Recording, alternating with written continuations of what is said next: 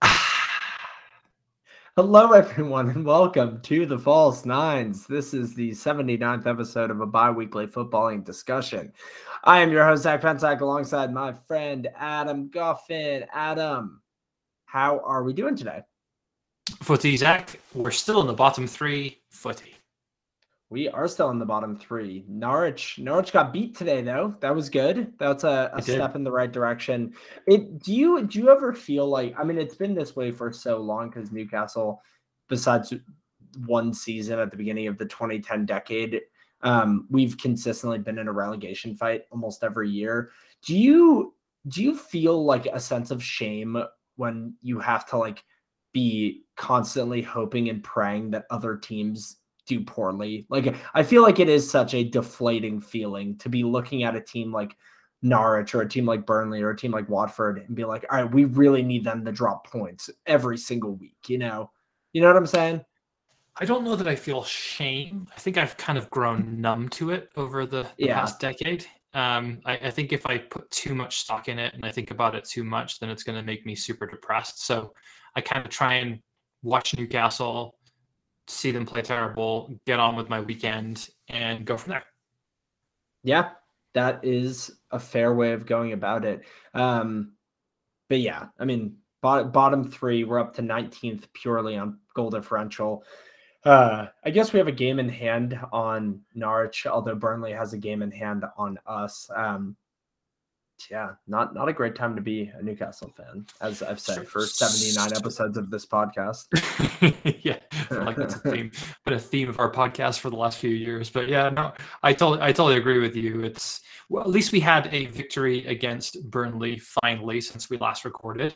Um, our first victory of the season took 15 yes. games to come, so that was um, a positive step in the right direction. Um, I'd actually forgotten what that felt like. Um, I pointed out to the folks at the Celtic who I was watching with with the Mile High Magpies that I have I had more recently seen Wales win a game in the European Championships than I had seen Newcastle win a game in the Premier League when that Burnley win. Mm. That yeah, that that absolutely checks out. That's wild. You, you've more recent that that would be a fun game to play. I guess we can't play it now that they've won a game, but like, what a list of things that you've done or seen more recently than Newcastle's won. You had been to Wales more recently than Newcastle had last won a game. That's right. Yeah, uh, and we've got the horrible fixture list coming up for for December, so it may be some time before we win another one. Yeah, exactly. Um, but we will we will have a a nice structured little session later in the podcast where we where we kind of go into our, our feelings and emotions tied to Newcastle United. But before we do that, uh, a little uh, a few a few little nice add-ons for today. We'll be going into our typical uh, two talking points a person as it pertains to the Premier League. Um, and after that, doing uh, as I just mentioned, a little little session on Newcastle United. Um, after our first commercial break before Armchair Pundits, we're actually going to get a championship update on the EFL championship from a, a local uh, championship aficionado, a good friend of mine, Noah Byrne, who is a lifelong Bristol City fan. So he lives and dies by championship football. Uh, and he will be providing us with uh, not only an update on what's going on in the championship, but some uh, it's, this it's kind of apropos. This is coming right before Armchair Pundits because he is going to be giving some strong opinions that he has uh, that have to do with the championship as it relates to the English Premier League. Uh, so that'll be a fun one. And then, as always, we'll end it with Armchair Pundits and 10 in 90. Uh, before we get into all of that, Adam, EPL trivia, what do we have today?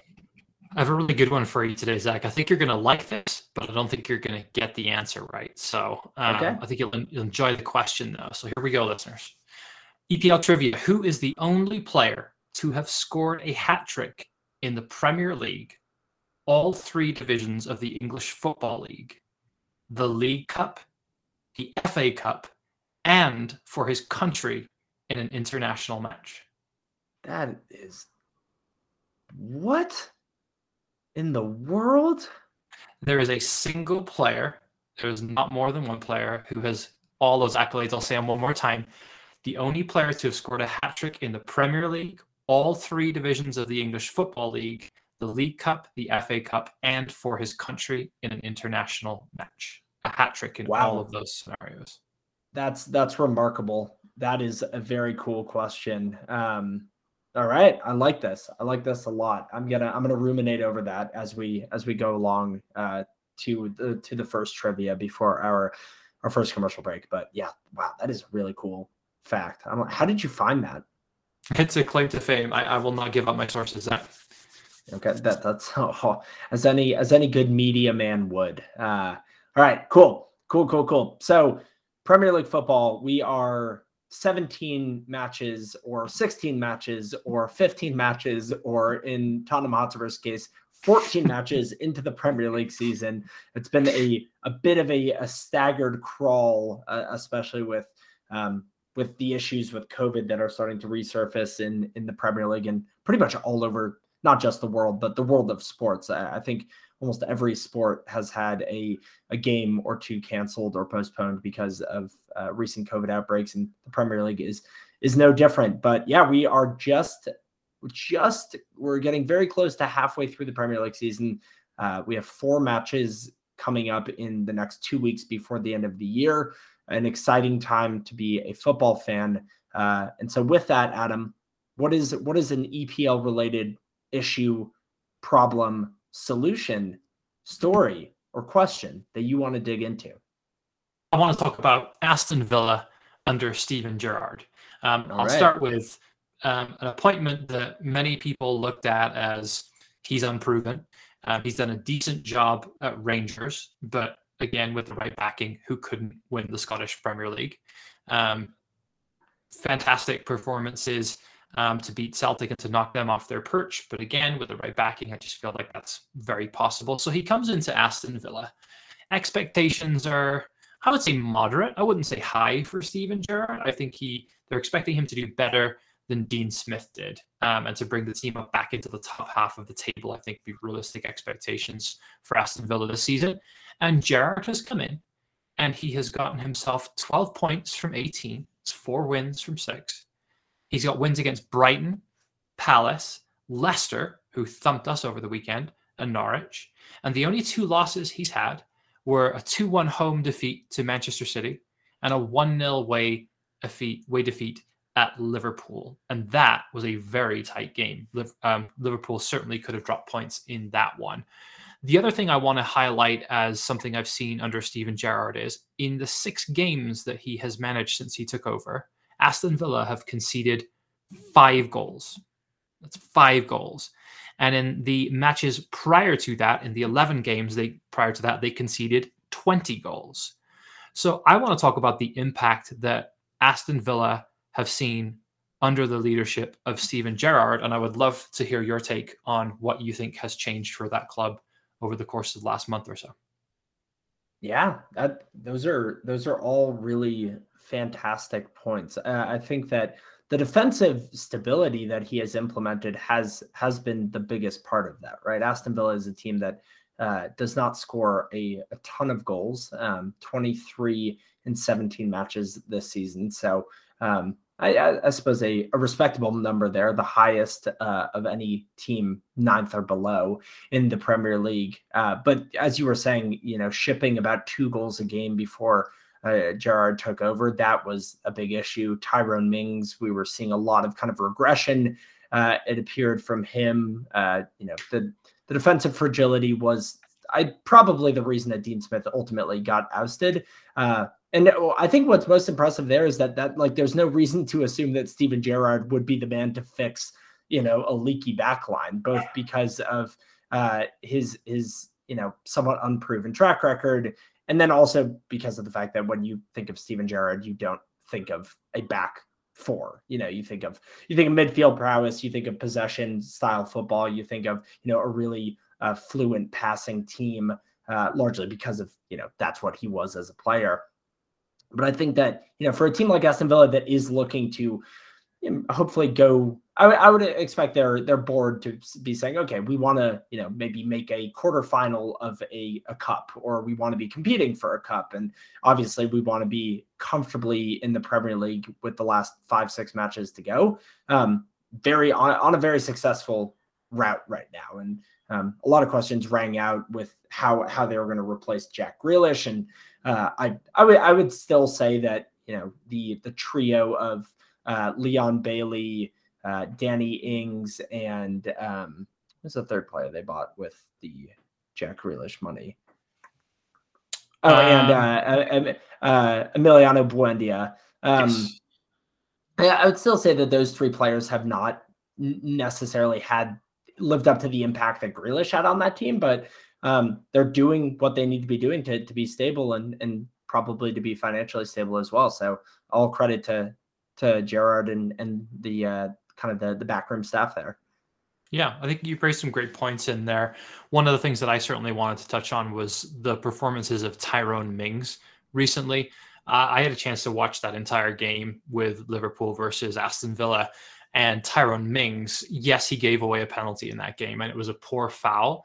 Outside of that, I didn't think he put a foot wrong. He was throwing himself in front of balls, blocking shots, um, charging players down, bringing them down. Um, really, really good quality defensive football from Tyrone Mings, and he's wearing the captain's armband as well now. I thought that you know we're seeing some leadership qualities from him on the field. Um, he's alongside Konsa, and I think that's actually looking like a really good central defensive partnership there as well. Konsa came up with a couple of goals um, in a previous game in that 2 1 win against Leicester that they had. And I just think that they finally kind of seem to have figured out that central defensive partnership. They're looking harder to break down, harder to beat, more compact. And again, I think you you raised another great point is I wasn't necessarily expecting this from a Steven Gerrard team, but it seems to be um, seems to be a, uh, a trademark of what Aston Villa will look like under him. You also mentioned Danny Ings, who is a player that is not starting now, who is coming off the bench in favor of Ollie Watkins starting for Aston Villa. Ollie Watkins has scored three goals in five games. Um, the other two players I wanted to highlight that I think have improved since Gerrard came in would be Jacob Ramsey, 20 year old winger. I think he's been looking fantastic, has chipped in with a couple of goals as well.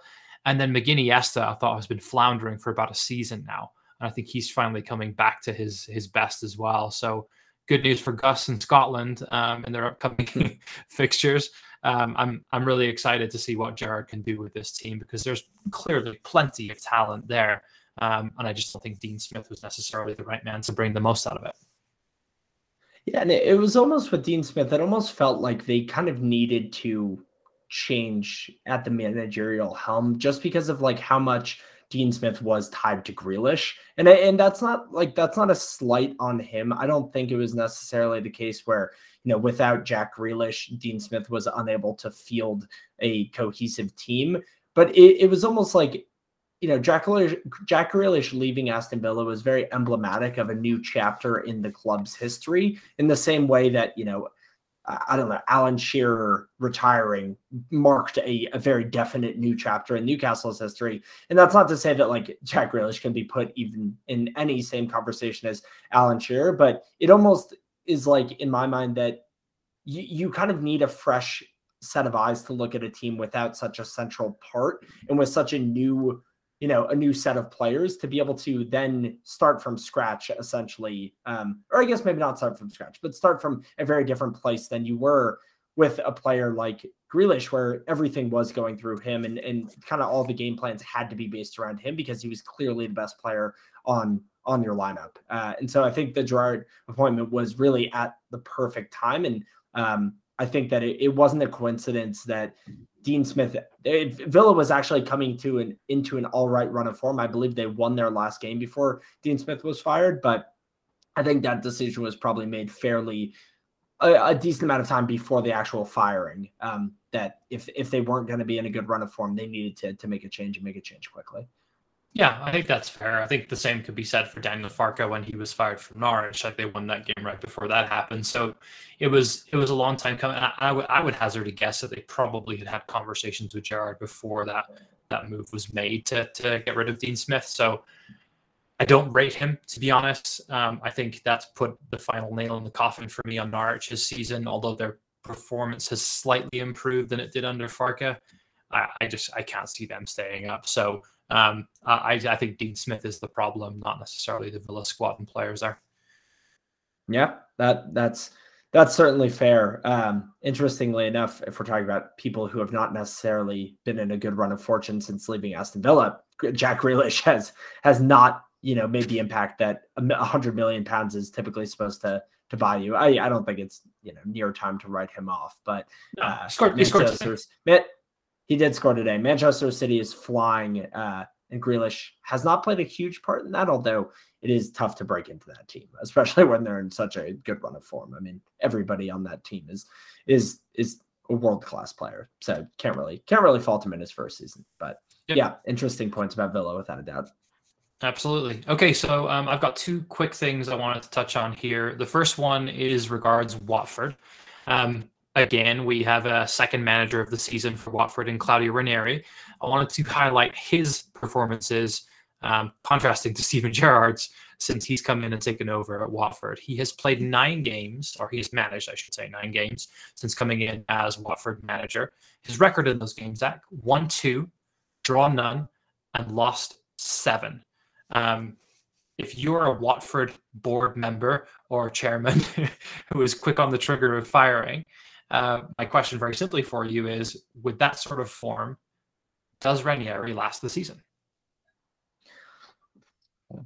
I, I, I think a safer guess is no than it is yes, right? And I, I think you you mentioned the key point there, which is Watford's history to, to be pulling triggers as quickly as as the downturn of form will will allow you to. What was it two seasons ago where they went through four managers in a Premier League season, I believe. Um, yeah, I mean that's like that's astounding. That's you know that's less than ten matches per manager, uh, and so if the leash is that short and you have lost seven of nine, you're you're you're you're getting close to that ten match mark. Uh, I think that he might be given a bit more time based on his his Premier League pedigree, but uh, it is tough to look at that at that Watford team and see a lot of a lot of positives at the moment. You know, one win in their last five, uh, 31 goals allowed on the season, which is third worst in the Premier League, uh, and only only 21 goals scored, which is uh, I, I, guess somewhat respectable in, in the grand scheme of things. So uh, surprisingly enough, a leakier defense than uh, a kind of a decrepit offense. But yeah, the ability to even get those like those those scrappy points from a draw. Watford only has one draw on the season, uh, and I think that's a like kind of an understated part of a relegation battle is being able to just get draws away from home. When you're in the bottom three, bottom four, you're not expecting really to win away from home pretty much ever. And so getting those draws and playing for those draws is quite important. And Watford clearly has been able unable to do that. Um, so yeah, it would not surprise me honestly if if Watford doesn't win any of their next three matches. It wouldn't surprise me if he's gone by the new year.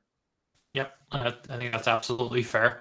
Um, and then my final question on Watford: Are they realistically the only team that the current bottom three can catch?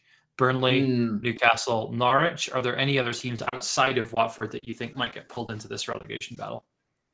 That's a great question. So, looking at the table, the, the club right above them is Leeds. I don't think Leeds will. I think they might be in a re- relegation scrap, but I don't think they would be in it the entire season. I think just like there, there are clearly issues in that team, uh, specifically at the defensive end, and that's what Marcelo Bielsa has always sacrificed for his kind of swashbuckling style. Um, but I think there's too much individual quality on Leeds for them to to be dragged into that. I think Southampton definitely is a team that is in danger. Uh, winless in their last five, uh, just showing really, really nothing going forward. I, I think unfortunately Newcastle ex Newcastle man Adam Armstrong is just not cutting the the grade right now uh, for Southampton. And you know Che Adams can can chip in with a goal every now and then, but um, I think that that is a team in in quite a lot of trouble. They they offered nothing on the weekend against Arsenal, so uh, I'd say Southampton would be the team that I would most worry about uh, getting dragged into a relegation fight. Yeah, I, I put Southampton and Brighton as the two teams who I think that are not certainly. Brighton is falling fast. Yeah, started the season fantastically, and then are doing Brighton things right now. Yeah, yeah, I think yep. they. I think it's now eight without a win for Brighton, if I'm not mistaken. Uh, mm-hmm. Yeah, they are. They're going. They're offering so little going forward. Uh, and then maybe Everton. Uh, seriously, like I, we talked about this in our last episode, um, but Everton got that that really dramatic win on the weekend against uh, Arsenal. But besides that, they they've looked they've looked awful. Um, just yep. really really poor, uh, offering essentially no kind of cohesiveness. And uh, I think that who knows, crazier things have happened, right? Yep, absolutely. All right, so my, my last point I want to touch on here, um, it's a little bit of a walk on topic, so sorry for springing this one on you. It's Pierre-Emerick Aubameyang. Um, he's been in the mm. news a lot this week. Um, first and foremost, he was left out of the squad on um, Saturday against Southampton for essentially not getting back to the club soon enough after taking a trip and not being back to train and to um, to get into the team for Saturday's game and win against Southampton. So when asked about it in the press, um, Arteta kind of shut it down very quickly and was like, "We'll deal with that internally." Um, and then they came out today and said that Aubameyang not only would not be in the squad for tomorrow's game against West Ham, which is a really crucial game in terms of the teams at the top there, um, but also he was being stripped of the Arsenal captaincy as a result of his errant behavior. And it's not the first time this has happened either. There's been an instance of him returning late from a trip previously. What do we make of this? Is this the end of Aubameyang at Arsenal? Ooh, a, year after signing a massive contract exactly. extension that that Arsenal tried to get over the line for a better part of 18 months. I mean it, it I don't know if I'd necessarily think that it, you know we're we're there yet, but it's it's trending in, in certainly the wrong direction. I will say I do give credit to Mikel Arteta for pulling that trigger. I, I think that a lot of managers would not really have the gall to make to to make that call, um, and especially a young manager and a manager who has been in the spotlight, you know, very cru- very heavily uh, kind of examined for his entire time at Arsenal. I, I think that it is a a brave move for him to make that call. And I do think though that like I, I think that those two decisions go hand in hand. If you're going to strip him of his captaincy, you have to drop him from the team because it is for disciplinary reasons, right? Like I think you have to essentially make an example out of him and make him want to work his way back into the team. Uh, on the other side, it, it, will be an interesting thing to watch of like how much motivation does Pierre-Emerick Aubameyang have to be playing first team football right now. Like really he he is coming to the kind of the latter part of his career north of 30 years old. And I, I i wonder you know is he in it for the bag or is he in it for you know playing regular football? Because if it's the former then you're in a really really difficult position where um much like gareth bale he'll be at a club that he doesn't really care for but he'll be making a considerable amount of money, uh, and you don't really have the ability to shop him because of the wages that you've put him on. So Arsenal have put themselves in a kind of a tricky situation with Aubameyang, but I would like to see, you know, as a neutral, I would love to see Arteta try to get him back into the team and into a good run of form because when when Aubameyang is, you know, on a good run of form, he is an electric player to watch. You know, not not necessarily having the pace that he had earlier in his career with Dortmund, but really a, a thrilling player to to have on the pitch. And uh, it would be it would be exciting to watch this immensely young Arsenal team with uh, a veteran leader like that um, if he can kind of get his head right. Yeah, uh, I, I would finish with two words for you, Zach. Matteo Guendouzi. This is not the first time that Mikel Arteta has frozen out a player from a club. Mm. Um, and it remains to be seen if that's just, he'll he'll take it that far with Aubameyang, given he is the club captain. But you know, this is not the first time that Arteta has made a hard stand like this and has put his foot down.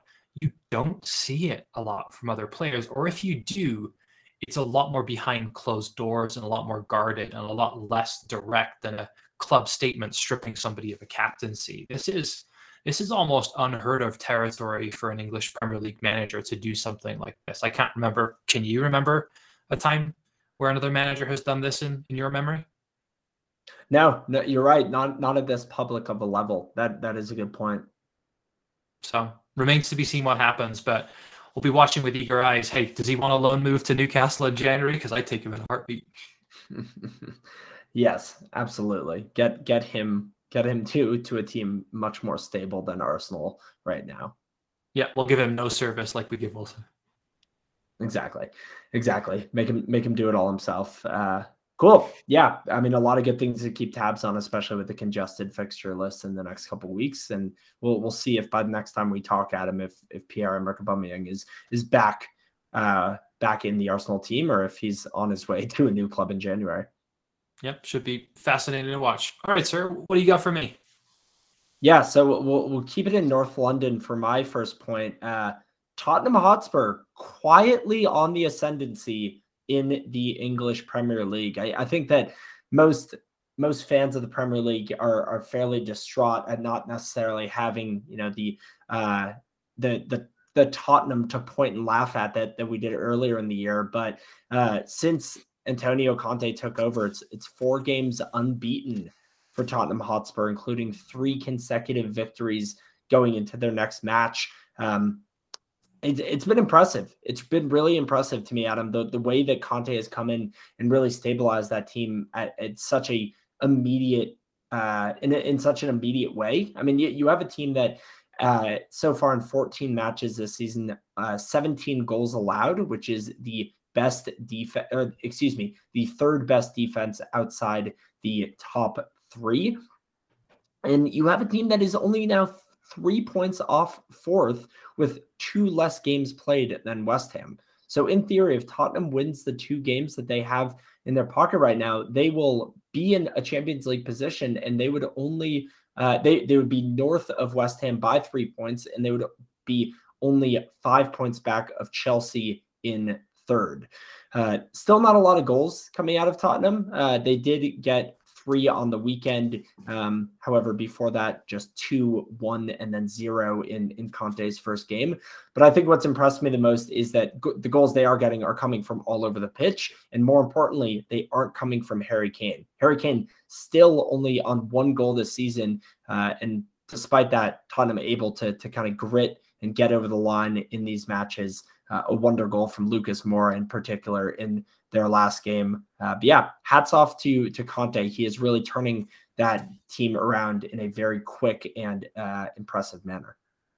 Yeah, I've, I've noticed a couple things. You, you raise a lot of great points there. That I've been watching Tottenham now last couple of games, and they're playing this three-four-two-one diamond formation. Um, it's really fascinating to watch. To your point, you've got Kane kind of up there as a lone striker, and you've got Moura and Son in behind. Um, and he seems to have really landed on the players that he sees can take this club forward. Some of them quite surprising to me. Um, ben Davies, um, Welsh international, has not been a consistent starter at Tottenham over the course of the last few seasons.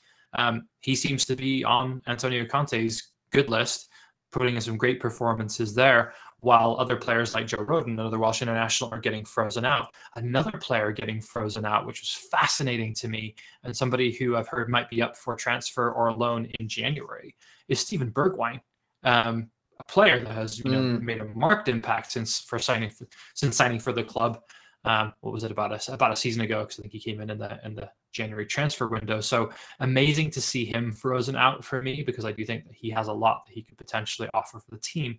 But Conte does that. He comes in and he picks his kind of favorite players and he relies heavily on them. I'm glad you brought up Harry Kane because I was going to bring it up too. Still can't score in the Premier League, but they're still picking up victories. You selectively mm-hmm. also f- forgot to mention the Europa Conference League, in which Spurs are about to get knocked, knocked out of it um, after, you know, really probably on paper being one of the favorites to win the entire thing. So, but I digress. I mean, how, how seriously are they realistically taking that? I don't know.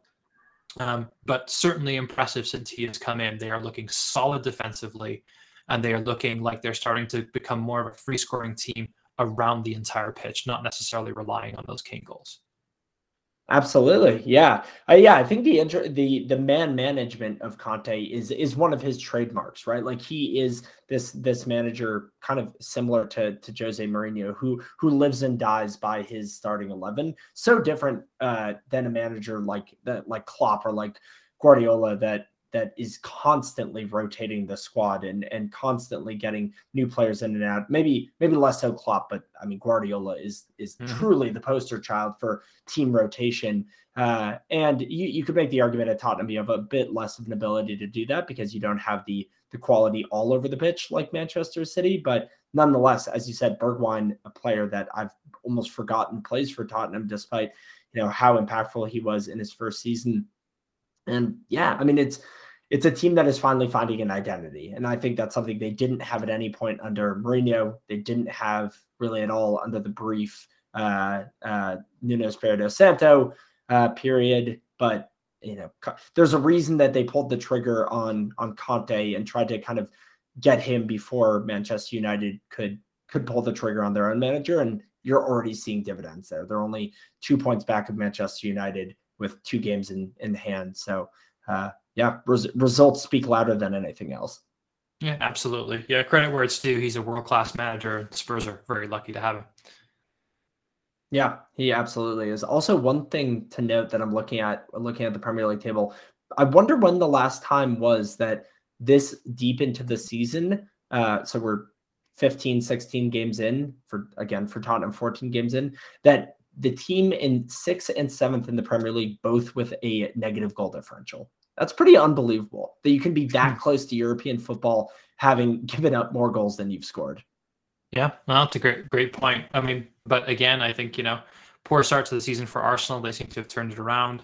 Spurs obviously have let go of their manager, so they had some um, some some work to do to catch up on that. I think we'll, we'll see that turn the other way here pretty soon. Exactly, exactly. Um, okay, and for my second point before uh, we we go into our little vent session about Newcastle, uh, another team that is flying at the moment, Manchester City, uh, now top of the table um, since we last spoke. They they do have a game in hand over Liverpool. However, they are four points ahead of the Merseyside squad. So regardless of what happens in Liverpool's, oh no, that's is that outdated? They've played, they've played an extra game than Liverpool, so Liverpool have a game in hand on them. What did I say? Did I say that Manchester you said, City has? You said they had a game, game in hand on Liverpool. Yeah, exactly. They've, ah. played, they've played one more. So Liverpool, if they win, will be a point behind City. Their game in hand. Yes. Okay. So the the point remains the same that I was trying to make there. Uh, that Manchester City, uh, regardless of the result of Liverpool's next match, will continue to be top of the Premier League table. Uh, the only team as well that has allowed less than 10 goals on the season, Liverpool, or excuse me, Manchester City, only allowing nine in 17 matches, which is something absolutely remarkable. Uh, and today, with a 7 0 absolute beatdown Oof. of uh, Southampton, it was a, a brutal one to uh, to not watch myself, but uh, or with the Southampton or excuse me, um, Leeds. Leeds. I don't know why I said that. I'm staring at the bottom of the table uh, against Leeds, and yeah, uh, six different players scoring for Manchester City, which is just an insane thing to look at. But they are they are really firing on all cylinders at the moment. Um, a team like Adam, I guess something I, I want to ask you here is like, have you ever seen a team look this impressive without a without a striker, without a number nine? Like Manchester City does not have a center forward on their team, and yet they are scoring in absolute buckets and buckets. Uh, it's just it's unbelievable. I don't I don't think I've ever seen something like this, whether a team can play completely without a traditional forward and and be doing it at such a an incredible scoring rate. Yeah, I think you know the name of our podcast is the false nines, and you know Pep has perfected that, right? He's he's got these players that typically wouldn't be playing in the number nine position, like Kevin De Bruyne. It's the evolution of Kevin De Bruyne, right? He's gone from being the assist leader in the Premier League to being someone that's a plug and play striker for City and can score for fun. Uh, he put away two today. You've got Phil Foden, who really is kind of been more of a midfielder or a winger, who's now playing up top, also scored today. You could probably slot Jack Grealish in there. He got a goal from midfield today, but you probably slot him up top in the City team. There's just so much creativity from the Rodris in the team, from the Gundogan's in the team, from those sort of players that you don't really necessarily have to have um, Gabriel Jesus playing as an out and out striker for this team to have them giving you the return of goals. Um, I think it's just incredible to watch. It's the style and it's the it's the brand of football that we associate with Pep Guardiola. And it's not surprising. They haven't had a real world class number nine um, since Sergio Aguero was at the at the club. And just a quick point on him: he retired last week from um, club football due to a heart problem. So our best to Sergio Aguero. um, for that. Um, obviously, Indeed. a dis- disappointment to not see him play more for for Barcelona this season, but obviously putting his health first, especially after seeing what happened to Christian Eriksen in the Euros this time. So I digress. City just, you know, coming on leaps and bounds with a 7 0 victory. We are talking in our last pod about Liverpool's attacking prowess. They're now only five goals behind Liverpool, um, and Liverpool have been struggling a little bit in the last couple of games to, to put those those goals away. They won't this Thursday when they play Newcastle at home. We'll get into that in a minute. um, but still, you know, I think, you know, very impressive to see 40 goals from 17 games. And again, to your point, less than 10 goals conceded in 17 games is is remarkable. That back four, looking at Zinchenko, Stones, Laporte, and um, oh, who am I missing there? Uh, Ruben Dias, excuse me, today as Ruben the back Dias. four. That's a fantastic, solid back four. And that is in the last few seasons, Zach, when we've talked about Manchester City, that was an area of opportunity for them. They got that shit figured out now, my friend. They absolutely do. I still don't rank rank Zinchenko. I still don't think Zinchenko is that good of a defender, but when you're on a team that is so unbelievably uh, proficient and, like you said today, playing with really three center defenders in, in Stones, Dias, and Laporte, um, I guess you can have have a, a, left back who's who's really not at that same level. But uh, it's it's it's a matter of confidence, and it's also a matter of you know the the old the old Kevin Keegan mentality of we can we can score more goals than the other team, so that's all we need to do. I guess the difference between the entertainers and Manchester City is you're not going to get a ball past them either. I, th- I, think you're being a little bit overly critical of Zinchenko there. I think, you know, at any other club in the Premier League, he'd be starting every single game. He'd be certainly starting at Newcastle every single game. And I thought he had a good Euros as well. Um, yes, he's not he's not a Ruben Dias. Yes, he's not, you know, an Aymeric Laporte, but I, I do think he's a quality player in his own right. Okay. All right. All right. I I didn't expect a uh, a defense for uh, for Zinchenko in the podcast, but I I do appreciate it. We we gotta we gotta have everybody accounted for in the Premier League. That's true. Get me my Zinchenko City shirt now. Exactly, exactly. Uh, okay, cool. Um, all right, Adam. So before we jump into the first clue for the EPL trivia, uh, new new section, new session for today. I want to see how this goes a little experimental session. Uh, I'm calling this one the two minute double shot Newcastle vent. Uh, so basically, what what I'm I'm thinking here, Adam, is that we will each have exactly two minutes. Um, I'm going to keep track on this. It's not going to be like 10 and 90 where uh, I say that it's going to go 90 seconds and it goes closer to nine minutes. So we'll have two minutes apiece to just kind of let it all out, uh, air it out, if you will, about Newcastle United uh, and the state of the club. Uh, and I will let you go first here because you seemed a bit more eager and you watched the game against Leicester on the weekend, something I cannot claim to have done. Uh, so in that sense, you have deserved the right to to really go in first. All right, you're gonna cut me off at two minutes?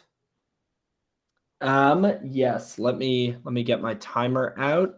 I got it ready. Do you have it? You want it here? You want to track yourself? All right, I, will I'll give you the the uh, I'll I'll give you um yeah some trust on that one. All right, here we go. All right, where do I start? Joe Willock, zero goals, zero assists this season, seven goals in a row to end, or seven games with a goal in a row to end last season. He looks like a shadow of his former self after the injury in the offseason. I'd even go as far to say this feels like he's the next Kenedy the only difference here being that we got duped into signing him on a permanent deal this time around, whereas Kenedy was a season long loan signing. 20 million pounds. Arsenal must be laughing all the way to the bank based on the way that Joe Willock is signing. Prove me wrong, Joe Willock. Personally, I'd rather be playing Sean Longstaff instead of Willock right now, and that's saying something given how crap Sean Longstaff is. Jamal Lascelles, Zach. Oh, his positional awareness is terrible. He's an awful captain. He has terrible timing. Play out from the back. He couldn't play his way out of a paper bag right now. He's absolute garbage, and Fernandez should be starting in front of him. We have a genuine goal threat in Callum Wilson, one of the best number nines we've seen at the club in forever. And for 70 minutes, I forgot that he was on the field against Leicester. He gets zero service. We've seen Alan St. Maximin basically get found out his runs are getting frozen out every single time. What do you do when you play against Alan St. Maximin? You put two players on him and he can never figure it out. And he's not contributing since Howe has come in. Realistically, hasn't been able to do anything there. Um, still stick two players on him, and he's screwed. Um, last thing I want to say about Newcastle is who will want to sign for this club in January? Realistically, right? Are you going to want to sign as a world class player? Are you going to want to sign on a permanent transfer for Newcastle, given their precarious person, uh, position at the bottom of the league? Probably not. I think if we sign anybody of note, if we go down, they're going to walk anyway.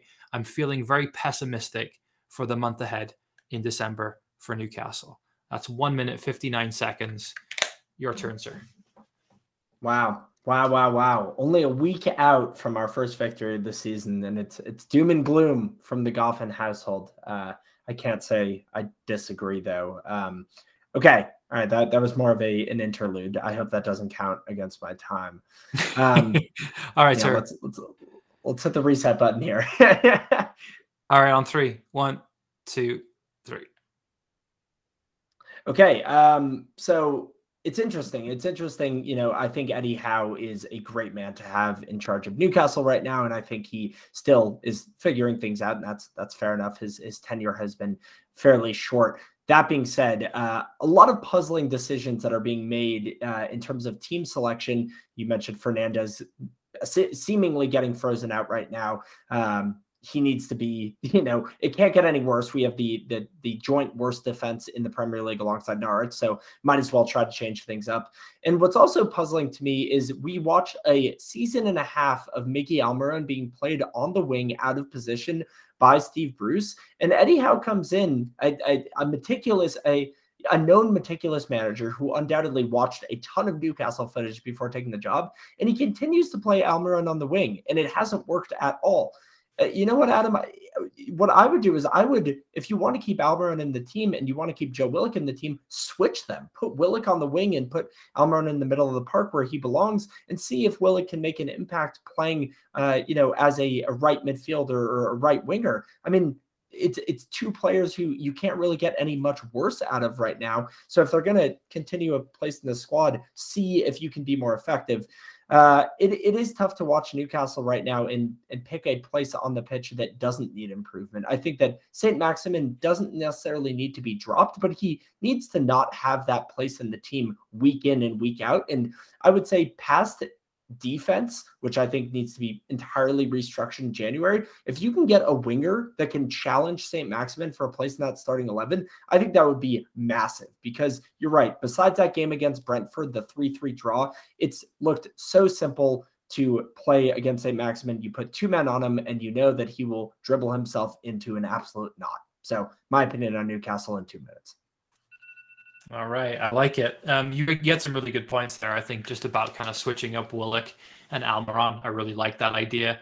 Um, I've I, I deliberately didn't harp on Mickey because I think he's done a little bit better in the last few games, but I've been a pretty open critic of his in the past in terms of what he contributes to the team. I think his final ball is poor, his passing is not great. I think he gets us out of the back well. Um, he kind of picks up the ball and kind of like makes that first kind of initial push forward but I think his link up play hasn't been what I'd hoped it would be. Um, I do want to finish on a positive. I'll finish on a positive, Zach. And I will say that the thing for me after watching Newcastle against Leicester this weekend that impressed me most was nobody on the pitch. It was the Newcastle support from start to finish. They outsang the Leicester fans all game long. I don't know if you saw these these quotes, but basically at two at two 0 when the second goal went in, the Leicester fans started singing "Going down, going down, going down." Yeah, like classic kind of like taunting the the team in the bottom three. And our response to that was two 0 and you still don't sing. and we were the mm-hmm. loudest fans there the entire game. Um, it, felt like a home game. A lot of us commented on that just in terms of what you could hear. Fans were out, outstanding. We lost 4 0. All the fans stayed at the end of the game. We're still singing for the club. I will say that this group of players right now for Newcastle does not deserve the Newcastle fan base right now. Mm, a great point. Yeah, that's something that's always been mystifying to me as, as, somebody who doesn't, you know, has never been to Newcastle, who has never experienced the the love that the city has for for our club. Is It's like, how do you people watch this week in and week out and then get on a train for a four hour journey? Like, hat hats off. I, I will never fully understand it, but I think in a way I never really can. So credit. It's about the it's about the experience. It's about the full experience, right? It's about the kind of heading down there for the day. It's about having some beers with your mates. It's about singing all all game long, regardless of whether you win or not. Of course, it's better if you win, um, but it's about the whole kind of match day and kind of match weekend experience uh, of traveling with your friends to see the game. So I've been fortunate enough to watch Newcastle live at St James's Park. I haven't seen an away game for them. Um, would love to at some point, but some of the best fans in the world, my friend, make you feel welcome right from the get go. Say you're visiting, say it's your first game, and like they, they take you under their wing. It's just it's it's a beautiful feeling and a beautiful club. Yeah, something that I I one day one day will experience and, and look forward to that day coming up hopefully uh, sometime soon. Uh, okay, uh, we'll we'll take a commercial break in just a minute, but before that, Adam, hit us with clue number one for the EPL trivia this evening. All right. So, a reminder on the question: Who's the only player to have scored a hat trick in the Premier League, all three divisions of the English Football League, the League Cup, the FA Cup, and for his country? Your first clue, Zach. This player also represented three different MLS teams during his playing career none of which did he score a hat trick for, though. Those three teams were the Toronto FC, the Chicago Fire, and the Vancouver Whitecaps. Oh, man. This is fascinating. Oh, I wish I had even an ounce of MLS fandom because I feel like that would probably be a, a pretty dead giveaway um, if I if I knew my MLS soccer. But that is the Toronto, Chicago, and Vancouver. And he has scored in every division. Wow, this this one has really got me in knots. I'm I'm excited about this. I thought it I thought it would trip you up here, so I'm excited. I got one more clue for you at the end of the pod, and hopefully it might be a telling clue, but we will see. Alrighty, cool. Well, we are going to take a quick commercial break, and when we come back, we're going to get a special championship football league update uh, by my friend and uh, apartment compatriot Noah Byrne. So stay locked. All right, we are back from our first commercial break, episode 79 of the False Nines. Really, really excited to introduce Noah Byrne onto the podcast. It's been a long time since we've had a guest, uh, and Noah is a lifelong Bristol City fan. Not a lot of people from uh, the middle of New Jersey can probably make that claim. Um, so I scoured scoured the nation for a championship expert and landed on the man who lives in the same apartment as I. Noah, welcome to the pod. Thank you for having me. Um, I, I, think I'm probably the only Bristol City fan that lives in New Jersey. Um, if you don't count my dad, and he's not he's not really a fan. So perfect. Perfect. Um, need to start. You need to start your own Bristol City supporters group here in Denver. No, you you got to get the uh, the Bristol City faithful out there supporting their team and watching yeah. them whenever they show the championship. I wonder how. You, I wonder how you would go about find it. Like, how would you search out? Would you have to put flyers on uh, telephone poles? Would you have to get like real old fashioned with it? I think the biggest wrinkle to that plan is that there aren't really any ways to watch the games. I think we'd yeah. be doing more sitting and listening to the games, which um, it would be like some World War II stuff. You'd yeah, be sitting around the transistor radio. It feels like you'd be sitting around like a trash can on fire listening to Bristol City. They're not very good either. So um, I don't know if I'm going to pursue that until things become a little bit more enjoyable. Yeah, um, Adam, quick uh, mm. quick trivia for you. Do you know what uh, what English legend manager is currently managing Bristol City? I do, yeah. Um, Ex Leicester manager Nigel Pearson is in charge of mm, Bristol Big Nige. Big fucking Nige is in charge. Um, well, cool. No, I'm I'm glad that you were able to to make this this time. I'm glad we were able to schedule something. Mm-hmm. Uh, and so, yeah, I, I, think for the next few minutes, I'll kind of let you and Adam riff a little bit about the championship because, as as listeners know, I'm not terribly adept at championship football uh, Adam, a native of the British Isles, is is far more in tune with those goings abouts. Um, and so, yeah, I'll, I'll kind of hand the mic over to you, Noah.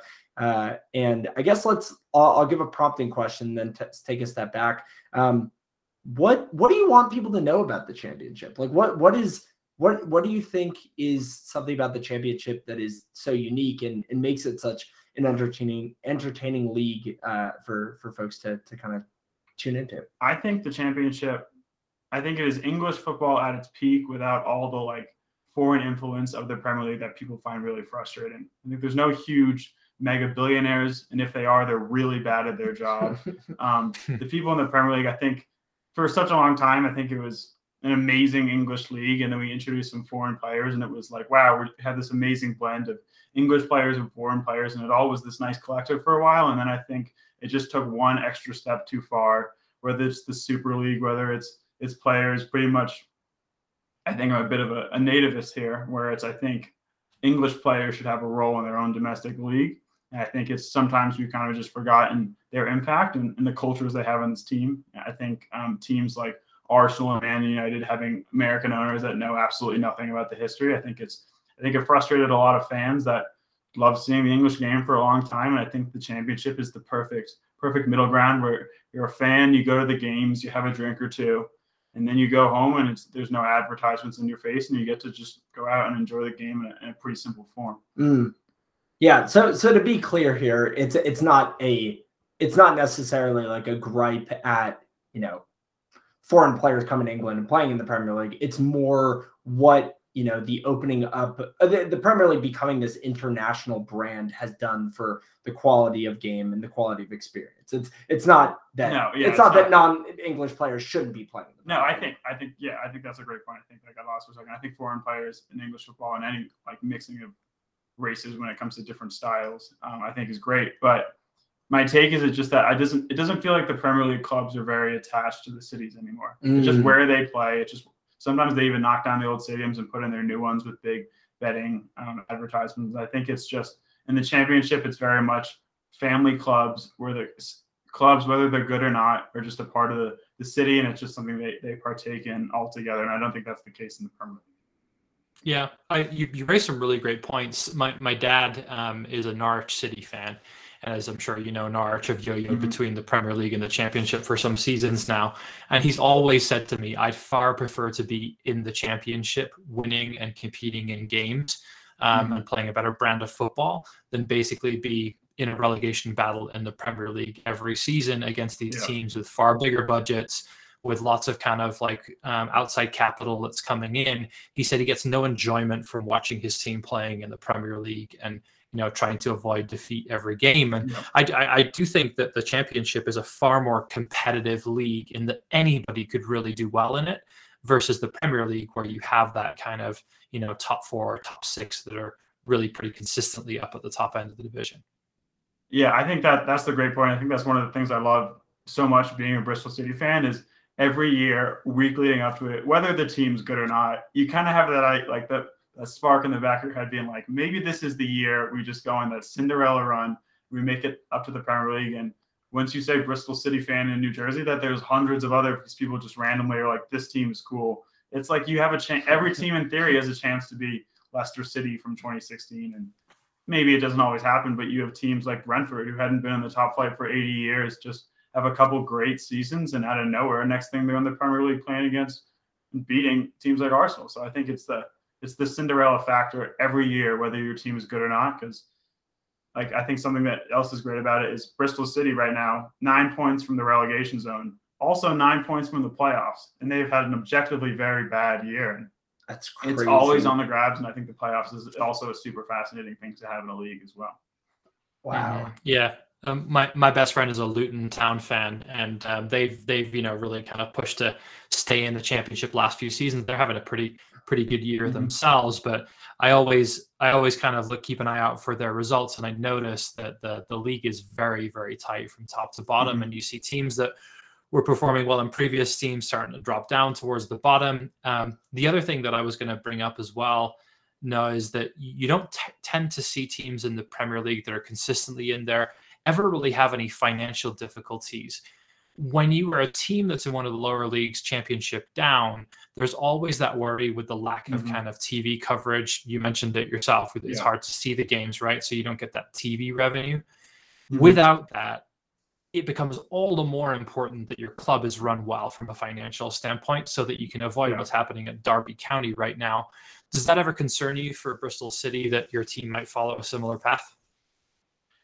I don't I'm not sure. I, for the most part, I think something that's great about being a Bristol City fan, and I'm sure this is present in a lot of championship clubs, is it feels like the owners are pretty transparent with the club. Like they're still owners of the club. They still kind of do their backings and hire CEOs that are terrible and don't understand the culture. Like it's going to happen, but like there's like Bristol City podcast I listen to. Like one week they'll be interviewing the owner for 30 minutes. It's like these are just two guys who've been fans for years, and to have that direct access and hear about someone in a lot of cases some success stories even, but um, like Cardiff City and, and, teams like Leeds, where these these foreign owners coming in, there are still so many clubs in the Premier League where the owner is just someone who grew up in that city and found a way onto a lot of money and was like, I'm going to buy my hometown club. So it doesn't always make for the best support, but I feel like, yeah, it's definitely a worry. Revenue affects transfers. It's it's really hard. I feel like every year you're kind of push for cash, but I think it, it leads you to just be even more creative and and hopefully push players through your academy. And it's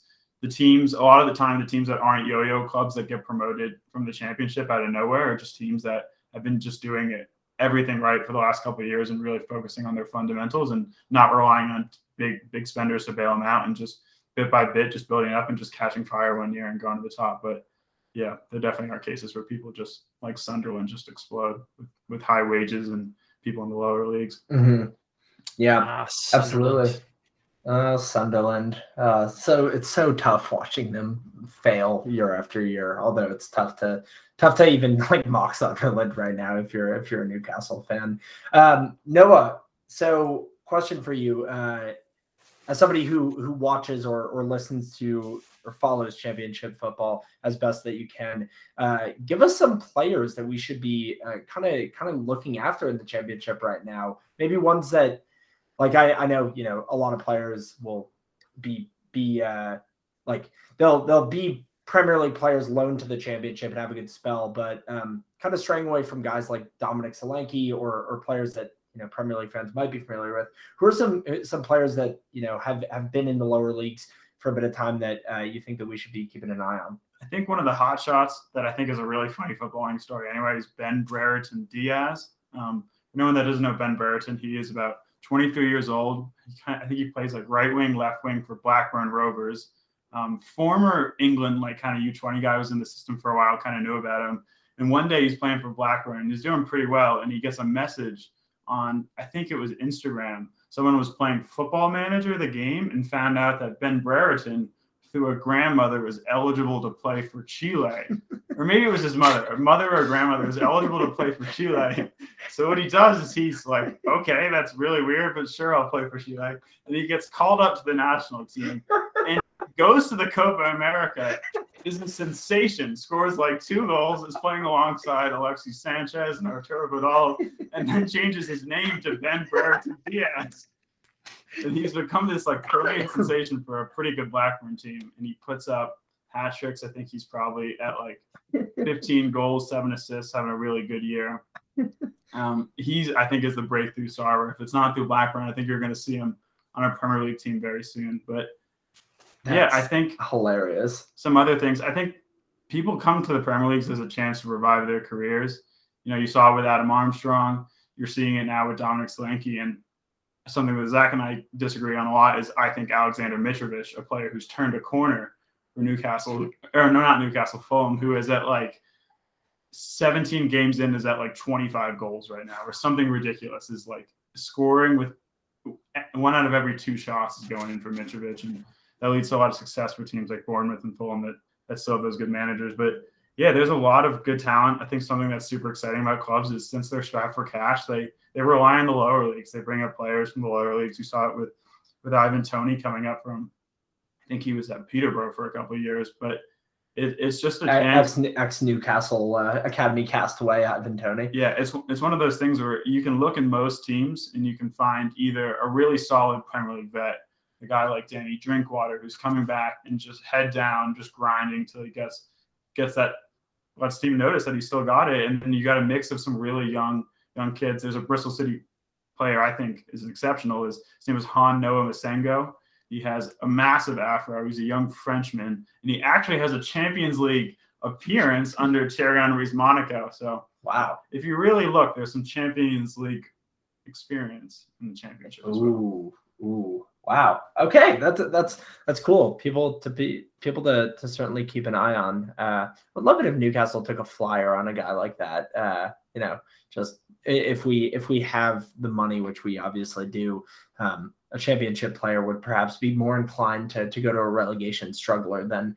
Uh, a player on the bench of a, a, a top half team in the Premier League, so might might be a good way for Newcastle to refocus. I I have one final question for you, Noah. Um, Mhm. you, you mentioned that your your team Bristol City is nine points off relegation, nine points off the playoffs. So in all likelihood, they stay in the championship next season. Yeah. How many points will the Robins take off the Magpies next season in the championship? Um, well, while I predict that after like a full season under Nigel Pearson, who I think is a very good manager and is dealing with just a lot of players kind of near the end of their contracts that don't want to be there, starting 17 year olds over players we signed from Chelsea, kind of stuff like that. But I think after a year, Bristol City will take a, a step up, but I think Newcastle in the championship last year will just be an absolute joke. I think if they have Almiron and St. Maximin by some grace of God, like those guys will look like Thierry Henry. Like they will be incredible. There's a lot of very slow, tall English defenders in the championship that cannot deal with even an ounce of pace. Troy Deeney burns them still. So I think I think if Newcastle comes, they take all six points at Newcastle and down at Ashton Gate in Bristol as well. No, noted, I noted, noted, noted road runner Troy Deeney burning grass in the Back championship. Dude, sometime. dude, Oh, Almiron, Almiron, when he started playing for Newcastle, and he was so lightweight that he got knocked over all the time in the Premier League because it was more physical than playing in MLS. Imagine him in the fucking championship. Oh my god, he he would get. against a player, He's just gonna get not- Yeah, I don't think you got. It's not a household name at all. His name is Aiden Flint. He played for Bristol City for years. I don't know why I assume you guys would know Aiden Flint. He's a center back right now for Cardiff, but he he scores hat tricks off corners like fairly consistently. I remember the year Bristol City got promoted up from League One. I think Aiden Flint finished with about 16 goals as center back. So to think an aerial battle somehow between Almiron and and Aiden Flint Oh would end in a hospital visit, I would imagine. That is that is uh, that's some incredible visuals to yeah to think of Miggy Almiron going in a physical battle against anybody. And my one last point I think about the championship is great is for longtime Premier League fans, the nostalgia levels are off the chart. You'll sometimes find a Mick McCarthy Cardiff team versus a Neil Warnock Middlesbrough team with just the most random Premier League names of all time. I think I'm not sure if this is true. I think Shola Ameobi might be a striker for Nottingham Forest right now. And doing uh, fairly well. Sa- Um, Sammy, Sammy Sammy, Ameobi. It's, it's Sammy Sammy Ameobi. Ameobi you're brother. thinking of, yeah.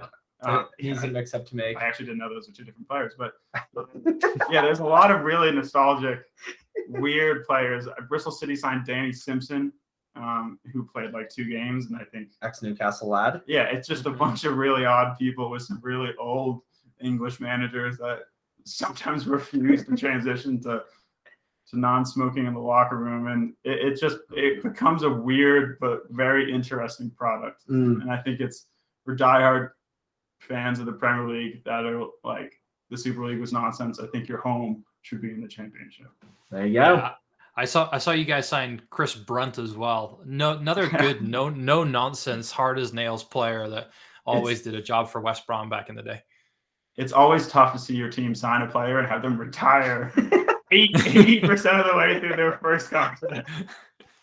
I think Chris Hey. Brunt, the season was going so poorly. Bristol City lost like 12 games in a row, didn't win at home like 17 games. I'm pretty sure Chris Brunt just retired one week. Like that was on the injury report. Like he just left the team. Oh man, uh, what what happens in the championship will stay in the championship. Uh, that is that is some unbelievable stuff. Well, if there was ever a sales pitch to to try to get some illegal streams of the second division of English football, I think that was as as good as you're as you're gonna find. They are sometimes found on ESPN Plus. They pick a game every week. It's normally either Bournemouth or Fulham. Mhm. Yeah, I remember when Newcastle was in the championship the the second time uh, in the last ten years. We had quite quite a few games Yeah. on on uh, on TV. Exactly, exactly. Cool. All right. Well, Noah, thank you for for coming on and gracing us with your knowledge of the lower leagues of English football. Uh, we will be going into armchair pundits next, which is where Adam and I give our own kind of unsolicited opinions. You're welcome to stay on the pod if you have a few more minutes. Uh, I'll stay for a little bit. All righty. All righty. Cool. So uh, we'll transition then into armchair pundits. As a reminder, everybody, armchair pundits. Adam and I are gonna are to make make a take, if you will, that some might disagree with. Uh, I will point out, Adam, my armchair pundits from our last episode was that uh, then sixth place Wolves will be closer to the relegation zone than they will be to the top four uh, when we go into the new year. And I'd like to point out right now, Adam, Wolves now in 10th. They are winless in their last four with two losses on the trot. Uh, they are now seven points off the what? What are you what are you wagging your finger at? They're now Context, contextually, they've lost two games.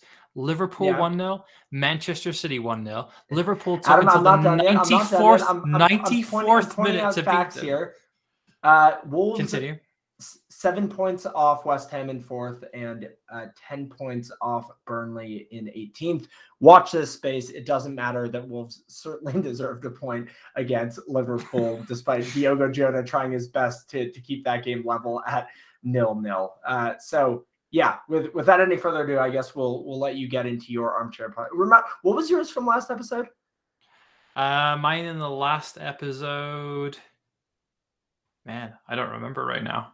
Um, I we'll think it was. To, it. yeah, we'll get back to it. But I've got a, I've got a good one for you today. Hot on the what heels of a, a seven 0 thrashing today. My armchair pundit for today is that Marcelo Bielsa will not finish the season as Leeds manager. Love that. Love that take. All right, here's my stats to back it up. Leeds have conceded 32 goals this season so far. Only worse records than that are Newcastle and Norwich with 34.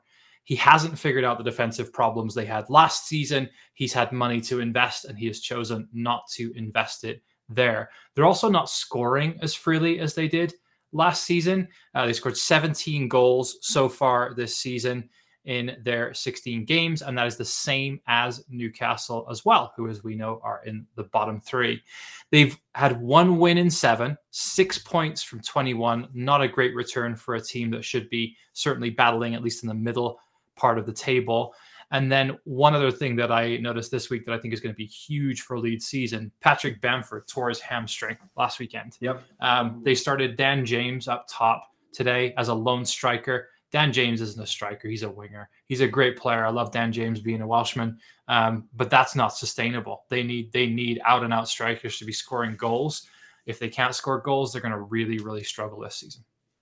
I yeah, I love that. I I, I yeah, the Bam, the Bamford loss is enormous. Uh, torn hamstring will be, I, I, would assume, out for the season. Um, and yeah, I think it's tough. I, I think you see the individual quality on that team. Obviously, you know we've all sung the praises of of Kalvin Phillips for a while, the Yorkshire Pirlo. Um, you know, you also have good players in Raphinha. Rodrigo can can put in a shift, but um, yeah, if you're not able to to score goals, and especially under the style that Marcelo Bielsa plays, we've mentioned this before. You know, he's never been known to be a defensive manager, and if if you can't score, um, that is a pure recipe for disaster. Another interesting thing about Bielsa is that he, uh, before coming to Leeds, he had never been at a club for more than two seasons. He has now been at Leeds for uh, just on three and a half seasons. So, is the has the hourglass ran out of sand long ago, and is it time to to kind of shake things up and, and follow the trends of of previous clubs and um, of Marcelo Bielsa himself trying to go on to a new adventure. So I agree with you, Adam. I've been thinking about that a lot recently, and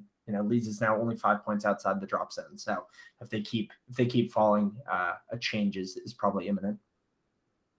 All right. I think they I think they worship Marcelo Bielsa in Leeds, and you said this year would be his last year, and uh, I could see him leaving on his own accord, but it won't be due to fans fans pressuring him. I think I think they love and respect the man. Mm-hmm. Yeah, yeah, I think that is a good point. I guess it'll it'll become interesting on how much you know how much is the front office of Leeds willing to to kind of go against the maybe preferences of the fans if results keep going in the way that they have been going. Yeah, and the Norwich City fans love and respect Daniel Farke, but it didn't stop them from letting him go this season. I think there comes a certain tipping point Um, and I think that this season might be it for Leeds. I think that I think the way Bielsa leaves, like he leaves every club, is is some controversy, and then he gives a press conference and storms off, and you never see him again. I think he has just a bit too much respect for the city of Leeds and the great success he's had there. Like you said, it's a club he's been at for one of the longest in his career. I think I think he gives them the ending they deserve, and I think I could see them. I could see it be a mutual parting, but I don't think it'll be a typical Bielsa explosion. Yeah, interesting. All right. Yeah, yeah I like, we'll, we'll I like that to, perspective.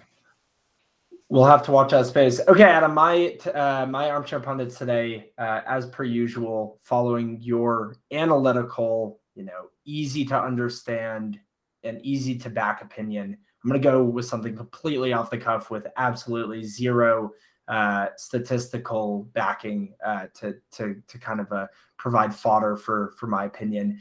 Um, despite coming off a uh, a simple 4 0 win over Newcastle on the weekend, Leicester City, sitting in eighth in the Premier League right now, uh, has had a, a wildly um, disappointing season so far, both in English football and uh, abroad. Uh, in my opinion, today is that Leicester's rebuilding project begins this summer. I think that Leicester sells at least two of their young stars on the summer. Uh, I'll say that those young stars are comprised of Yuri Tielemans, James Maddison, and let's put uh, I suppose Harvey Barnes in that conversation as well.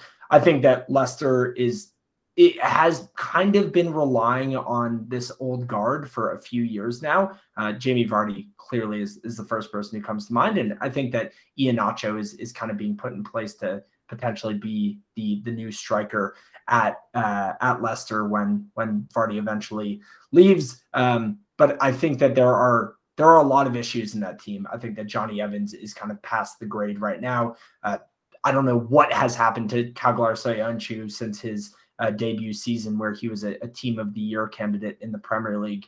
But I think that Leicester needs a really, really big shakeup. And I think that the way to do that effectively in the modern day Premier League is sell your prized assets and replace them with quality around the pitch. We see that Aston Villa is doing that despite the fact that, you know, we talked about earlier, the return that they've gotten for the Grealish money isn't really straightening out so far. Um, but I think now is the perfect time for for Leicester to essentially sell high and try to kind of reconform this team into the next uh, iteration of what they might be in the Premier League. You th- so you think that the most likely would maybe be Maddison then that they would get rid of?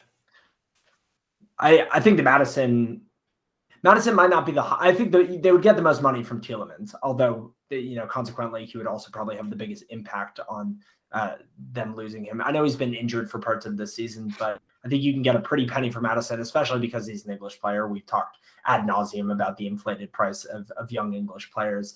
Mm-hmm. Um, yeah, I mean, I, I think that they need they need to do something. You know, it's a it's a team with the worst defensive record uh, in the top half of the Premier League table uh, and a team that is you know is not scoring as freely again b- besides the match on the weekend against against Newcastle not scoring as freely as they have in years past and I think that um, we talked about this last episode I don't think that Brendan Rodgers is the problem although I could see a knee jerk firing because that's how you know the Premier League works. But I think that the bigger thing there is that they need to essentially kind of overhaul the team, um, and I think the best way of doing that on a on a at a club that does not have you know billions and billions being poured into it is is by selling your prized assets. Yeah, all right. I'll, I'll be curious to see if that happens. I think Ayoze Perez is another player who I could see probably on the outs at Leicester this this offseason. I don't think he's getting the game time that he wanted since he made that move from Newcastle. Um, I've been really impressed with Patson Daka since he's come in um, scored four goals in the um, Europa League um, in a game. Actually, Jamie Vardy's never done that for Leicester. It was an interesting statistic I heard. First player mm. since the 60s to do that for Leicester. I thought was fascinating. But yeah, I could, I could see it happening. Tielemans is uh, is certainly a marquee player um, for the Belgian national team, and I think could be someone to command a really high transfer fee if that's the route they want to go.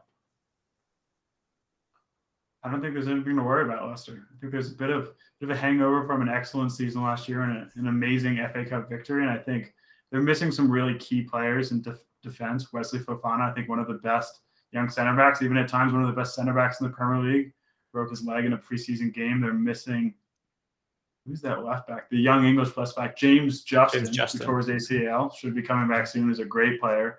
I think it's just I think people are tired. I think they're, they're readjusting. I know James Maddison missed a lot of last year. I think people are just getting back into the swing of things. I think Europe right off the bat was just a lot on the team. I think now that they're out of Europe, they'll they'll slowly ground themselves and still. I think they're in the push for to finish in Europa League position again and challenge one of the cups. I think there's a lot of quality in Leicester and players like Ndidi, who I think are silent killers in the league. And I think every team goes through a bad patch, but to, to be where they are on the table after having such a horrible start, I think shows that Leicester can still have a pretty successful season. Yeah, some good some good points there. One one caveat I'd add, despite the fact that they dropped out of the Europa League, they did by finishing third in their Europa League group qualify for the Europa yeah. Conference League. So they're not out of the Europa Conference League. they still Europa have Conference the League European is the championship. it's the championship of European competitions. Celtics having to yeah. Bodo Glimt next next next year. It's, it's really that, that's a Norwegian team, right? I, am pretty certain they that beat. Oh, that's the team that beat um, AS Roma five 0 in one of the Conference League games when they when they were at Bodo Glimt, which yeah, I think is a I, I, I have read about that team. There was a New York Times article about Bodo Glimt last year, believe it or not, because they are the northernmost team in Europe. They play at like the northern tip of Norway, 40 miles south of the Arctic Circle. Um, and so Bodo Glimt is a is a it's a deep soccer Twitter fan favorite of a team. Yeah. They could yeah. very well win the Europa Conference League without any trouble. They could probably play play their reserves and do a really good job. It's just a bunch of random European teams, and then a couple strong teams like Leicester. So yeah, that is exciting. They will. I forgot about that. They will still be, be playing some prestigious European football. yep. A- Antonio Conte's claim to fame in the Europa Conference League is that uh, since he started as Spurs manager, he's played four games in the Premier League, has managed to avoid defeats against Everton, Leeds, uh, Brentford, and Norwich but lost to Mura from Slovenia 2 1 yeah, in the Europa I watched the highlights of that game, actually. they scored a beautiful goal off of Davinson Sanchez error in the 90th minute. Doesn't surprise oh, me. Man. Davinson Sanchez, not the best player. People, and uh, yet he has made 150 appearances for Spurs, which is pretty unbelievable. Um, Says a lot about Spurs. Cool. I, I, like this. I like this. I like this. Uh, this kind of promotional twist that we put on the latter half of the pod. First for the championship, and second for the, the Europa Conference League. we'll be we'll be we'll be talking about uh, you know we'll be talking about uh, many many an obscure cup to come. Maybe that'll be a new segment on the pod. Uh, is is introducing a new a new obscure uh, cup. Well, okay, cool. Uh, 10 and 90 is the last thing we have left. Adam, do you need do you need a water break, a bathroom break, or do you want to get right into it? Let's get right into it. I've got a, I've got a good hypotheticals um, topic for okay. you today, so I think you can you can both join in here. Um, this should be a fun one. I did this uh, okay. uh, theme a while a while back. Um, it was manager or player most likely to. Um, so if you if you want to kind of hop in with your your opinion on this, um, should yeah. be pretty rapid rapid fire. Okay, so so just to, to give a refresher and give an introduction to you know, a 10 and 90, we each give five rapid reaction questions in what is supposed to be 90 seconds. I've done 79 episodes of this podcast, ranging back almost four years, and it has never been completed in 90 seconds. Uh, that streak will not be broken today, uh, but we do have some fun uh, rapid fire questions that we will all participate in. So yeah, without any further ado, Adam, let's let's get into it. All right, who is the EPL player or manager most likely to binge watch all Harry Potter movies back to back? Player or manager, you said? Yes. Okay. Guess we'll we'll go whoever comes up with an answer first here can go first. You go with former Swansea City manager Gary Monk.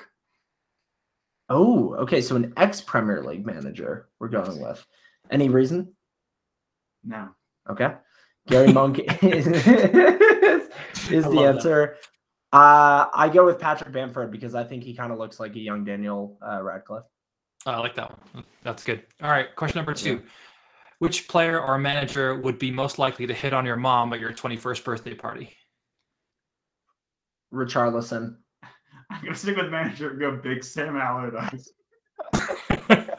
Big Sam. I yeah, like these that's... off the cuffs. One of those big glasses of wine that he got in that England video. yep. Um, yep. Yeah. Big Big Sam, a man who has managed Richarlison. So that actually fit together nicely. Yep. All right, question three. In honor of Aaron Rodgers, which EPL player manager would be most likely to claim they're vaccinated when they're not actually vaccinated? Ooh. Oh man. Let me think about that for a second. Player or manager to claim they're vaccinated. Um, I think in tune of managers, I think I'm gonna go with Sean Dyche. Yeah, I think That's a I good think one. that's that's a great shout. I I would say the one hole there is I don't think Sean Dyche would even claim it. I think he would he would really Flat out he would flat out refuse and then show up to the the Burnley matches with like a fake mustache on or something like that. Might already He have kick. COVID's Second. ass, Sean Dyche would. Um, I will. I guess I'll I'll match that with a player. I'm gonna go with Eric Dier. All right. Great, great A weirdo Eric Dier. Not a friend of the pod. Not a friend of the pod, no. Question number four Which EPL player manager would be most likely to refuse to train but expect to walk straight into the first 11? Besides Pierre Emerick Aubameyang. Um, that, yeah, that one doesn't count because I know that that's inspired by. Um, I'm gonna go Paul Pogba. Oh, that's a good one. Good one. That's that's a great one. He's got a lot Um. I Hmm. he does have a lot of attitude. Um, I will go with. I'm looking at the table right now. Uh, I can see Jorginho pulling a move like that, Hmm. coming off the heels of a second place or a uh, a third place Ballon d'Or finish, which we talked about last episode. My feelings for that. Um, so I think Jorginho would do that. All right. I like those both. Those are good answers. Uh, final question for you then. Which Premier League manager or player would be most likely to confidently speak the first language of every player in their squad? So, who's the most multilingual player you would imagine in the Premier League Multilingual player. or manager? Um, a fairly accurate answer here that I will give is Romelu That's what I Lukaku, who thinking. he fluently speaks six languages. Interesting. I didn't know he spoke that many languages. Yeah. I was yeah. I think that that might actually just be the answer. Right? Yeah, that, that might be that might not be hypothetical. I didn't. I didn't actually know that statistic, and you both did apparently. So there you go. Lukaku is the linguist. All right. Yeah, Lukaku is really smart. So yeah, go with that one. Awesome. Uh, as always, I give a bonus question um, that I will throw out here. Zach usually does an absolutely terrible job of pronouncing this, but in general, the theme for this is no that we want you to try and pronounce a Welsh word. Oh, Okay, my I'll spell- lives in Wales. I'm There you go, spell it, perfect. so. I knew I liked you. Okay, we'll uh, we'll try and spell it, and we'll see if you can pronounce this. It's N E F O E D D. N E F O E D D. No, you got to go first though, because I make I embarrass Zach every episode. So Mm-hmm. Neofty. Zach, Narfed. it's it's it's Nevoid. Man, that's a Nevoid. good one. Nevoid. Okay. N E F O E D D. And translated, it means heaven. All I was really hoping you were going to ask me to pronounce Aberystwyth. which is the one- Oh no, no, that would be too easy. You, you, you got That's little the only one I French could do. of course, of course, of course. Um, all right. I like All right, that. good effort, I like guys. Good effort. Good stuff. Uh, okay, 90 seconds has gone by, so I will jump into my 10 and 90 now. Um, all right, guys, I went with uh, four factual questions and then one uh, hypothetical, I guess. Um, and my theme for today, until my last question, where I completely went rogue on the theme, is Mohamed Salah, the best player currently playing football on the planet that we call Earth. Um, so these are Mohamed Salah questions ranging across his career. Uh, and we will start with question number one. Uh, Mohamed Salah has played 22 matches this season, 16 of them in the Premier League and six in the Champions League. In how many of those matches did he neither record a goal nor an assist? I'll let you both guess. 22 matches between Prem and Champions League. How many matches did he put up no goals and no assists? I'm gonna guess three. I'm going to guess five. Two matches in 22 are the games that he has nothing on the score sheet, which is absolutely absurd. Um, yeah, he has six matches of those 22 where he has at least two goals, if not three. Uh, the one time he got three goals was in the 5 0 win against Manchester United. Yep. Foreshadowing his Oh, hat trick yeah. against Newcastle on Thursday of this week. Th- Don't insult Salah. He will score, score far more than three goals against Newcastle United. I didn't know that. That's a really tough picture to have midweek. Um, I just you guys wait till a question later in the 10 and 90. Okay, question number two. Uh, what two current Premier League teams has Mo Salah scored his most goals in his career against? Ooh, that's a good question. I'm not going to give you any clue because there's not really a clue to give. It's kind of just like off the cuff. Who do you think he has scored his most goals against? Two teams that he has combined for nine apiece. Are they both current Premier League teams? Zach? Yes. Okay. Let's go with Wolves. Very close phonetically. Hmm. I'm gonna ignore that hint, and I'm gonna go with um, I'm gonna go with Tottenham, and I'm Uh, gonna go with Norwich City. okay, I like that. Norwich, unfortunately, wouldn't be it simply because of the uh, the amount of games that he has played against them is less. Um, yeah. I was trying to think of kind of middle of the road Premier League teams that haven't gone down in the last few years. Uh, I feel like ooh, just scored so many Brighton. Brighton. Let's go Brighton. Brighton. That's a good one. So you're you're on the right track. You, you, now that you guys followed my clue, which is that Wolves phonetically begins with a W, as does West Ham and Watford, uh, the two teams that he has scored nine goals Oh, apiece Watford. against. Oh, Watford were yeah down. So that's interesting. Watford would be the same Mhm. scenario as Norwich. I suppose so, actually. I thought that hint was too easy to guess West Ham or Watford. There it is. Yeah, you always gotta you always gotta think the things that are that are most obvious there. Um, okay, question number three. Mohamed Salah ranks as Liverpool's 10th highest ever goal scorer. Which three players among the nine above him have played in the 21st century?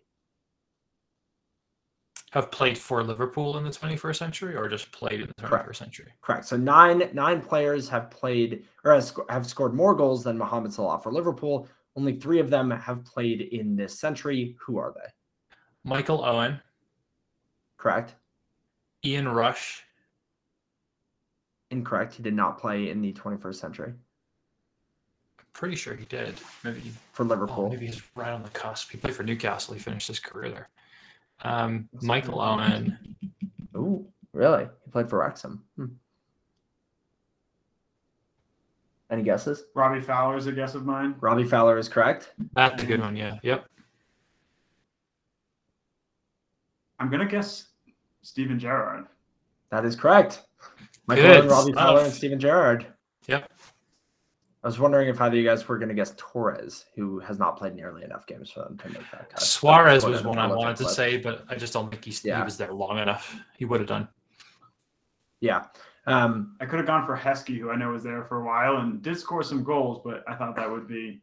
I know he has 100 goals in the Premier League, but I don't think many of them, or that many of them, are at Liverpool. yeah. And yeah, players have scored far more than 100 goals for Liverpool. But I, I do like that. And Lord Heskey, um, the, the original Lord before Lord Bendtner, some would say. Um, Heskey, very Uh, underrated player. I think he's a he's a quality player. He's really good at Aston Villa with um, the Gabby Agbonlahor combo. that's a classic Premier League name. Th- those were the days when you used to pay by the letter for the name on the back of your shirt, and everybody hated those long names like Agbon Lahore. Uh, not, Yeah. not good, not good stuff. Bennett Fernandi- Fernandinho. Oh, Benoit Assou-Ekotto, a man who once in an interview during his career said that he hates playing football. That was one of the funniest moments I've ever seen. That's a great quote. um, okay, two more questions here. When Mohamed Salah was 17 years old after making his debut in Cairo for Al Moko Mokawloon, uh, which American coach praised Salah for his speed, explosiveness, and intelligence on the pitch? Lord. Hmm. I feel like the easy answer here is I feel like Bob Bradley took a spin been in Northern Africa for a little bit. I'm going to lock in Bob Bradley as my guess. Bob Bradley might have been the only American coach that I might be able to name, so I will agree with you and let's go with Bob Bradley. And for different reasons, you both are correct. Bob Bradley is is the right answer to the question. Uh, yeah, I have no idea. I have no context on when he saw Salah play at 17 years old in Cairo, but he apparently in an interview said this lad is going to be something special. So, kudos to you, Brad, Bob Bradley. Kudos to you. Good coach. Swansea coach. Swansea coach indeed. Um, okay, question number five, and this is where I've completely diverted from my themes of Salah and actual facts. Uh, in Newcastle's next three matches, which are against Liverpool, Manchester City, and Manchester United, That's horrible. how many goals will the joint leakiest defense in the Premier League allow? and I want I want to give you I want to give you guys one note here. All three of those teams are at worst four games unbeaten with three wins in their last three matches. I have one question to start off. Is Matty Longstaff available for the Man United game? Uh, he has not. He has been uh, exiled to and from Aberdeen, where apparently he has not played at all on his loan spell. That's horrible. That's what we're calling that. Yeah, Mm. I don't think he if he's not playing for Aberdeen, I don't think he's gonna be playing for the Toon. I would say, Zach, in in all honesty, if we can concede less than double digits in the next three games, I will be happy. That's horrifying, but probably correct. I think there's a win somewhere in there. I think there might be a win against Manchester United. Is that a midweek game? I believe so. I think there's a Man United win in there. Um, No. I think so. They'll, I think they'll No. beat. False, but I like what you're saying. I think they'll beat Man United two one. I think they'll lose to Liverpool four 0 and they'll lose to Man City five to one. okay, so that would put us at 11, 11 Oh no, goals. ten goals conceded. yeah, ten goals conceded. All right. We, See, to my point, see. to my point, we'd be happy if we concede less. Than, Yeah. less And there's than three points in there. Sure, Well, sure, I'd take sure. the three points Um, all day long. Any any points that we get, because I think we'll get zero points from those three games. I think any point would Right. be massive for us. I agree. I would I would ship 20 goals if it means that we somehow win one of those games. Yeah, 10 0, 10 0, and 1 0 to Two Newcastle. 10 0, 10 0, 1 0 Vic. oh man.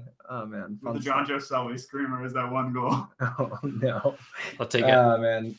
Um, all right, cool. Well, those are my five questions, closing at 10 and 90. And so we are on to the second and final clue of Adam's EPL trivia question. Noah, this is one of his best questions recently. Um, he's given one clue before. He'll give his final clue now. Adam, what is it? Yeah, for for you know, and a reminder for our listeners, my trivia question for the week. This is um, one I'm especially proud of. Who is the only player to have scored a hat trick in the Premier League, all three divisions of the English Football League, the League Cup, the FA Cup, and for his international country? The first clue we gave midway through the pod was this player also represented three different MLS teams during his playing career, none of which did he score a hat trick for, though. Those were Toronto FC, Chicago Fire, and the Vancouver Whitecaps. And your final clue is this player represented Wales at an international level during his career. And the three teams he played for the most at club level were Cardiff, Nottingham Forest, and Norwich. Wow. So many, so many pieces of this of this question. Before, the, before those hints, I thought there was a chance it could have been Kevin Phillips, the former Golden Boot winner. I think when he was at Crystal Palace. No, it's Sunderland. He won a Premier League Golden Boot. He is a Mackem, yeah. Oof, no, not, Um, not Kevin, not Kevin Phillips. Can you can you I, I have a feeling it, it can you tell me like the general time period that this player played? I can tell you that he retired in 2015. What that reason? I thought he was gonna be like an 80s player. He's, four, he's, Um, four- he's 40 years old currently. Cardiff, who was it? It was Cardiff, Nottingham Forest, and Norwich. Correct. He also played for West Brom had quite a few appearances for West Brom. I'm going to give my my guess. I it. think it's Nicky Maynard. Is incorrect. No idea. I've never heard that name before in my entire life. That was a championship player for a while. I think he was at Cardiff for a little bit. Adam, I am I am really mystified by how little I have an idea of who this could be. A Welshman. Oh, I forgot Wales. Ah, he, I will I will tell you that he was born in Zambia and moved to Wales at a very early age. He's made over 170 appearances for Cardiff, and those were to start his career. He came through the Cardiff youth team. did it. No, he played more recently than that, right? I feel right? like I should. I feel like I've been a long, For some reason, I've been a long fan of Simmer. I feel like I should know a little bit more about Welsh Welsh players. I for some reason I was thinking Robson Kanu, but I don't think that's the right answer because he retired because he he he had the uh, the Cruyff turn heard around the world in 2016, so uh, it couldn't have Yep. been And it couldn't couldn't have been strike partners Sam Vokes either. It was it was not, but kudos for all these Welsh players you're naming. Um, it was I not have no idea. It was Robson. It was not Robson Kanu, but his first name is Robert. Robert Earnshaw. Correct. Well done, sir. Yes, he played on Derby County for a while, right? He did, yeah. hmm Yeah, he played for a multitude of teams. Very much a journeyman striker. What in the world just happened? I, I feel haven't like thought of Robert Earnshaw in such a long I feel like I feel like I just got I just like turned a corner while walking downtown. I got punched in the face. I have no idea what just happened. I'm gonna sleep so well thinking that I now remember Robert Earnshaw. I've never heard the of him wonderful either. skinny striker that he was. Yeah, he was he he was a very good player back in his day for Wales. But you, haven't heard of Robert Earnshaw? Is that I'm not. I'm not. Unfortunately, not. scored a Premier League hat trick, my friend? You should have. I now know that. That is a remarkable fact. That's incredible. I wonder if you went around Wales to every pub and asked people that, how many people would get that correct? If you didn't give them the context of he played for Wales or Cardiff, I think they'd Yes. struggle with it. Um, Yeah. But I think with with that context, most Welsh supporters would probably come up with it. Yeah, that's fair enough. Cardiff City, one of Bristol City's rivals. Oh, that so is true. to Wales. That is true. Bristol is right on the border, right? It's a grudge match. Bristol's right on the they have a border, set- yeah. They have the Severance Derby with Swansea City, but that's not a super contentious game all the time. Yeah, the Bluebirds and the Swans. Let's go Wales. Not having a great Well, that's- season this year, by the way, Cardiff. Kieffer Moore is a legend, though. Kieffer Moore for Ballon d'Or, as we always say in Wales. Even more, isn't he like Welsh by like a grandfather? He's from like Torquay or something. He's not even Welsh; he's English. But yeah, I mean, he's Yeah. he's a legend now for us, though. I mean, that that kind of happens for a lot. Jorginho is Yeah. uh, Brazilian, playing for the Italian he's, a, national team. he's an so- absolute handful in the championship. He is he is a good player. Kieffer Moore. And another former Bristol City player that we let go that I'm baffled plays so much for Wales is Joe Morrell. Every time I turn on to watch Wales and say, see Joe Morrell in the middle of the park, I'm stunned. Uh, he's I think he's always put in a good shift for us. He's he's not the most talented player in the world, but he wears his heart in his sleeves and he puts in a good Yeah. shift every time he plays. He's he's just one of those players. He's kind of like Joe Allen, right? Never going to be a world beater, but Yeah, um, on his day will always give you 110. percent that's fair. Where do you still have the the Joe Allen jersey that I gave you years ago, Adam? You never gave me the Joe Allen jersey, my friend.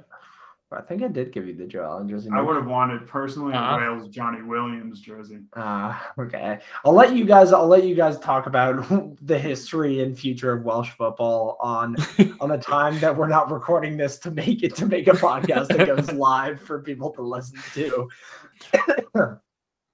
It's good stuff, Have a lot of fun. Um, a lot of fun. It has been. Great team.